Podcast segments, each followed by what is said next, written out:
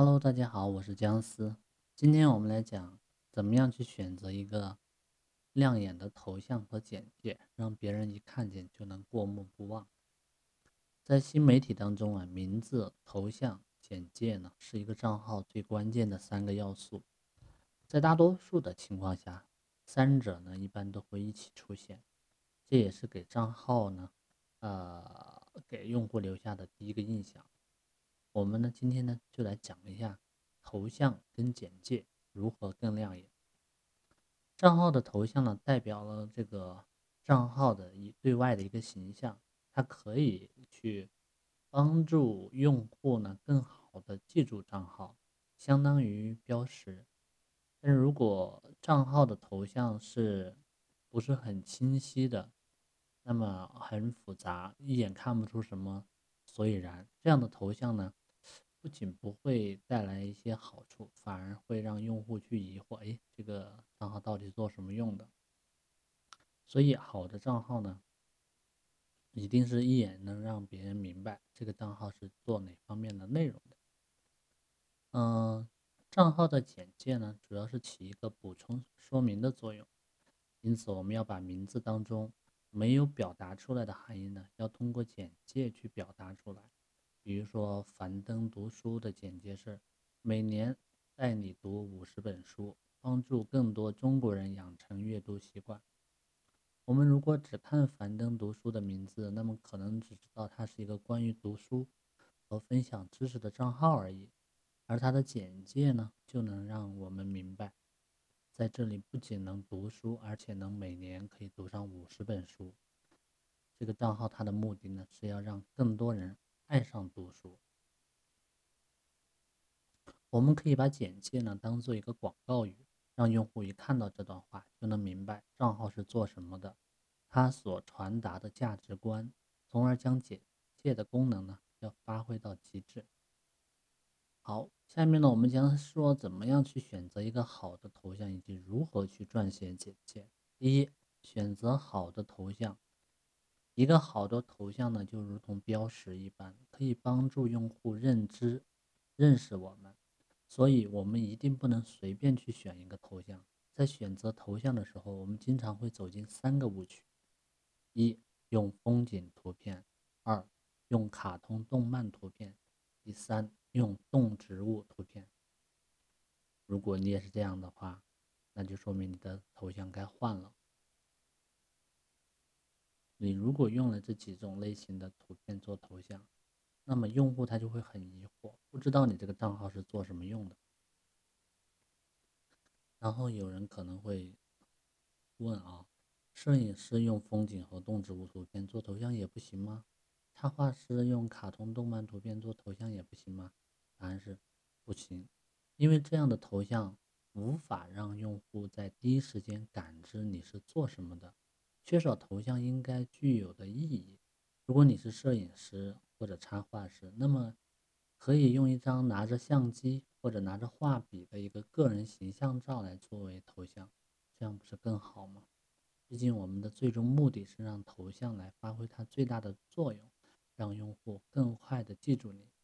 一个好的头像应该符合以下三个标准。第一个标准，个人账号以个人形象图片作为头像，最好呢是要结合职业的元素。企业账号呢应该以品牌商标的图片作为头像，但如果企业的品牌商标还没有那么众所周知，那么企业也可以用抖音号名字的文字图片做头像，比如说职场干货，就是职场干货这四个字的图片。此外呢，商标和名字也可以一起体现在头像中，尽可能的帮助用户认识、认记住自己。比如，如果樊登读书的抖音号的头像只是一本书，有些用户可能就会不清楚账号的功能，而在头像上面加上樊登读书四个字，就能立刻提升头像的辨识度。第二个标准呢，就是要符合整体的风格定位。比如说知识分享类的账号，主体风格偏严肃，这样的账号肯定不能用太夸张或者搞笑的头像。同理，搞笑类的账号肯定不能用以黑白灰为主要色调的头像，而应该采用轻松搞笑的风格。头像的选择类型呢，要符合账号对外的风格定位。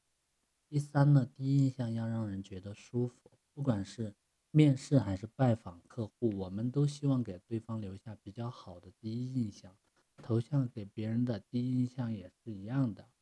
第一印象可以不华丽不酷炫，但一定要让人觉得舒服。有些企业在做活动期间会把头像改成活动主题的图片，这种做法广告营销味道太浓，用户体验不好，所以呢不建议大家这么做。第二个是如何去写一个让人印象深刻的简介。一个好的简介可以给账号增光添彩，而一个好的简介呢，同样也需要三个标准。第一个标准是好理解，简介一定是要好理解的，让人一看就知道在说什么。举个反例，有这样一条简介：元气少女，能量满满。对于这条简介能表达什么，这个账号做什么的，很多人并不知道。甚至很多人连元气少女的定义都不清楚，所以这样的简介是没有意义的。第二个呢是够简洁。